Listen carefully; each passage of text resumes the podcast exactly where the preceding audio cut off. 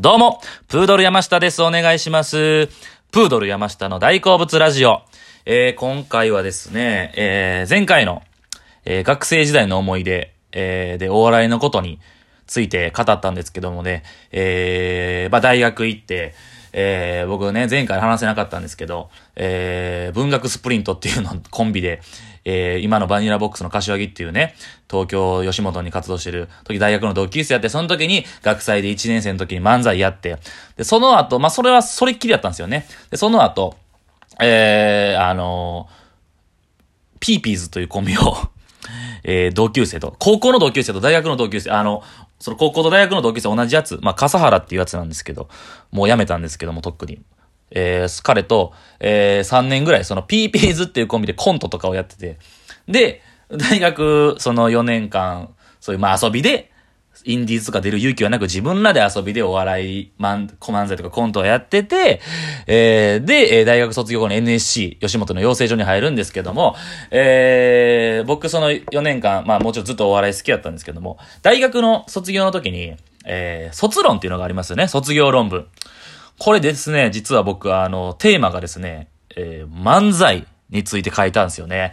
っていうのもその、僕当時あの、ゼミっていうあの、大学行ってる人だったらわかると思うんですけど、えー卒論書くための、まあ最後、えー少人数制でね、そういう授業というかクラスがあるんですけども、当時のそのゼミの先生がですね、えー僕はあの、大学が歴史学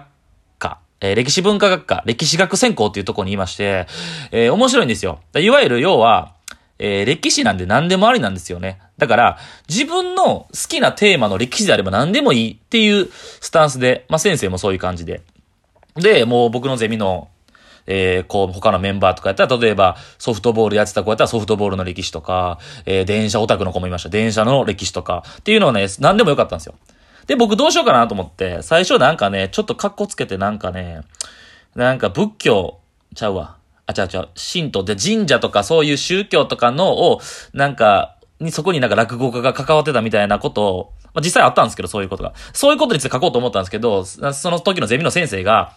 いや、それほんまに好きかと。やりたいかと。どうせやったら自分が生涯、それ、大学卒業後も生涯かけてか携われるような、えー熱中できるようなテーマがいいんじゃないか。ということで、その先生の助言もあって、僕はその漫才というテーマで、卒論を書いたんですよね。まあちょっとね、お笑いやるから、あ、みんなもその知ってたんですよ。先生もやし、周りの友達も、えー吉本に入るっていうのは知ってて、で、ちょっとなんか、芸人やるからって漫才ちょっと書くのって寒いというか、ちゃうかとか、恥ずかしいなと思ってたんですけど、まあまあ、まあ好きは好きなので、まあそのについて研究しようと思って卒論を書きました。で、その、えータイトルがですね、えー昭和初期の漫才の流星について、えー戦時下のメディアと娯楽というタイトル。まあ結構硬い感じなんですけども。まあ要は、えー昭和に入ってこう漫才が一気にこうバーッと広まった、その背景とか、えーなんでそうなったのかみたいなことをざっくり書いた内容なんですけども、えー、まあ、その、まあ、要はメインはその、えー、昭和、だから戦争、第二次世界大戦に近づくにつれ、まあ、その時期なんですよね。そのちょっと前なぐらいなんですよね。漫才がバッて広まったのは。で、まあ、吉本の工業のことについても、もちろん書いてますし。で、えー、まあ、そのメインはそこなんですけど、まあ、それに、えー、至るまでの、要は、だから漫才の基本的なその、歴史というか、漫才が起こって、どういう流れで、江戸時代、明治、大正、昭和とい、その、で、今の流れになる、そだざっくりとした漫才の歴史とかルーツも一応書いてるんですね。最初の方に。で、まあ、そこについて、まあ、ざっくりと、えー、まあ、できるだけ噛み砕いて、なんか、誰でもわかる感じの言葉で、頑張って、ちょっと話そうかなと。僕の卒論の内容をざっくりどんな感じか、えー話そうかなと思います。はい。えー、まずですね、えー、漫才というもの自体はいつからかっていうことなんですけども、えー、まあ僕のその卒論で書いてるんですけど、最初、えー、江戸時代とかですかね。あ、えー、漫才という記述が出てくるのは、文献に出てくるのは平安時代とかなんですよね。だからほんまにもう、1050年とか、もうだから1000年以上前らしいんですよね。えー、で、えー、その、でもまあ、今の漫才とは全然違うわけですよ。まあ、どういったかことをやってたかというと、えー、その形がその江戸時代の中期ぐらいまで残ったらしいんですけど、えー、まあ、大、その祝福芸能というか、そもそもの漫才が。だから、いわゆる五穀豊穣を祝ったりとか、お正月になんか一年の、えー、その家の繁栄を願うというか、そういう感じで、えー、やってたんですね。で、どういう人たちがやってたかっていうと、えー、被差別民。まあ、いわゆる差別されていた人たち、まあ、貧しい農民の人たちとかが多かったんですよね。で、その人たちが、えー、その、冬のその農業ができない時期とかに、まあちょっと出稼ぎとして、いろんな家を回って、えー、まあ言うたら流しみたいな感じで、えー、いろ、回ってやってたんですよ。まあ言うたら、ストリートみたいな、野良みたいな感じでやってたんですね。で、いろんなところ回って、それでお金をもらってた。ということでやってたと。で、えー、まあどういう感じかって言ったらもちろんまあ着物ですよね、江戸時代なんで。で、あの、えー、残、記録として残ってるのは、えー、基本的に二人一組で。で、これが、えー、太夫と才蔵っていうポジションなんですよ。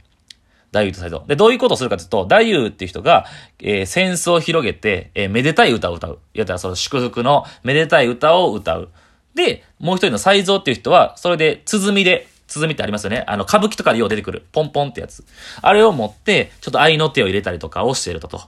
でですね、こ太夫のっていう人がもう叩きながら、あ、じゃあ、えー、才蔵がね、えー、才蔵の鼓持ってる方が、ちょっとその太夫が歌ってる合間に、えー、ちょ、ポンポンとか叩きながら、ちょっとふざけたり滑稽な演技とかをする。これが、ボケ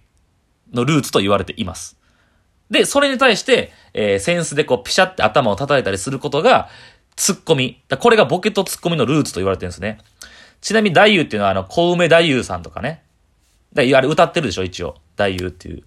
まあ、いわゆる、それがまあ、もともと江戸時代ぐらいまで、そのルーツとしてあったと。で、まあ、貧しい人たちがやってたんですけども、中には、えー、天皇家とか、えー、そういう、徳川の、その将軍とか、偉い人の前でやってる人もいて、で、その、まあ、賑やかしじゃないですけど、まあ、そういうとこに守られた人たちは、まあ、いい暮らしができた人だ、できてたんですけど、まあ、それは一部の人たちで、まあ、ほとんどが貧しい人たちがやってたと。いうことですね。で、えー、ざっくりといきますけど、その後明治時代になって、で、明治時代に、えー、軽く、えー、漫才というものがマイナーチェンジとか変化が生まれます。えー、ここで出てくるのが、まあ、まあ、卵や円達と砂川捨て丸っていう、まあ、人なんですけど、まあ、ここはそんな覚え、あの、そんなメインじゃないんですけど、まあ、この人たちが、まあ、ざっくりどういうことをしたかというと、えー、た、細分とか工場とか難しい言葉をそこから取り出して、えー、まあ、そう、要はセンスで叩いたりとか、ボケとかツッコミとかそういうルーツを作った。えー、と。難しい言葉を取り出して、それをちょっと、卑猥なお、おもろいとこだけ残すみたいな。で、砂川捨て丸っていう人は、例えば、えー、着流しっていう汚い着物から、えー、高級な羽織袴に着替えるんですよね。だからちょっとイメージアップを、に繋がったと。それで。でちょっと変わったんですよね。はい。ここで。で、えー、もうざっくりいきますね。昭和初期。だここはメインなんですけど、まあ、ここで出てくるキーパーソンがもう多分有名で皆さんも聞いたことあると思うんですけど、エンタツアチャコ。えー、横山エンタツ花火師アチャコっていうこのコンビなんですけども、えー、この二人がですね、現れた、えー、でもたらした変化、漫才に。もうこれがほとんど今の漫才、しゃべくり漫才のルーツと言われているんですけども、ここがめちゃくちゃメインで。で、大体大きく3つ僕まとめてるんですけど、えー、1つは服装。服装が着物から、えー、洋服に変わりました。えー、スーツとか、えー、蝶ネクタイして、黒の革靴履いて、シルクハット被ってちょびひげ生やしてみたいな。で、この服装当時のね、吉本の総支配、吉本工業の総支配に林正之助っていう人が言ってるんですけど、アメリカの、いわゆる喜劇。要はチャップリンですね。チャップリンのあの感じをやりたかったみたいな。を、えー、言ってます。で、二つ目が楽器をなくした。それまでは、えー、鼓とかを持ってたんですけど、それを置いた。もう今じゃ当たり前なんですけど、それをやめて喋りだけで言ったと。で、その三つ目が、変化が、えー、話の内容ですね。それまではですね、貧しい人たちとかが、ちょっと罰声とか、えー、下品な人たちを、まあ、てか下品な、下ネタとかですね。そういう、まあ、ざっくりとそういうことをやってたんですけど、えー、それを時事ネタとかに書いたんですね。えー、それが、えー、有名な早慶戦っていうエンタツアチャコの漫才で、もうルーツと言われてる漫才があるんですけど、それは大学野球って当時流行ってた大学野球を題材にした漫才で、早稲田と慶応の。とか、そういう変化をもたらしたんですよね。はい。でですね、これもう一個書いてるのが、なんでこれがそんな流行ったかって言ったら、ラジオなんですね。えーラジオが、えーできたことによって、こう、一気に広まったんですよ。で、こうラジオがもたらした、もう一個、その、今の漫才にもたらしたものがあって、えーラジオって、えーマイクのみでお客さんがいないじゃないですか。で、何がでな、どうなったかというと、動きが、をつける必要がなくなったんですよね。見えないから。で、おのずと喋くりっていう方に、すごいエネルギーを注ぐようになった。ですね。で、もう一個ラジオがもたらしたのは、あの、放送時間があると。で、放送時間があるってことは、それまでの漫才ってもう、もうむちゃくちゃやってたらしいんですね。30分、40分、1時間ぐらいやってたと。もうむちゃくちゃ時間とか気にせずやってたんですけど、時間を守らなあかん。ということで、台本が生まれるんですね、ここで。え、台本が生まれるか、どういうことかって言ったら、台本書く人も現れるんですよね。専門的に。これが、作家と言われる人たちです。で、有名な人が、えー、エンタツアチャコと、えー、タッグを組んでやってた、秋田実っていう人がいるんですけど、で、この人が、まあ、いわゆる漫才作家の、えー一番初代と言われている人たちですね。